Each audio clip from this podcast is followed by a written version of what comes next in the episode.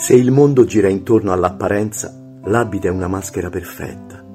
Chi si mostra e non può farne senza copre il disagio dietro un'etichetta.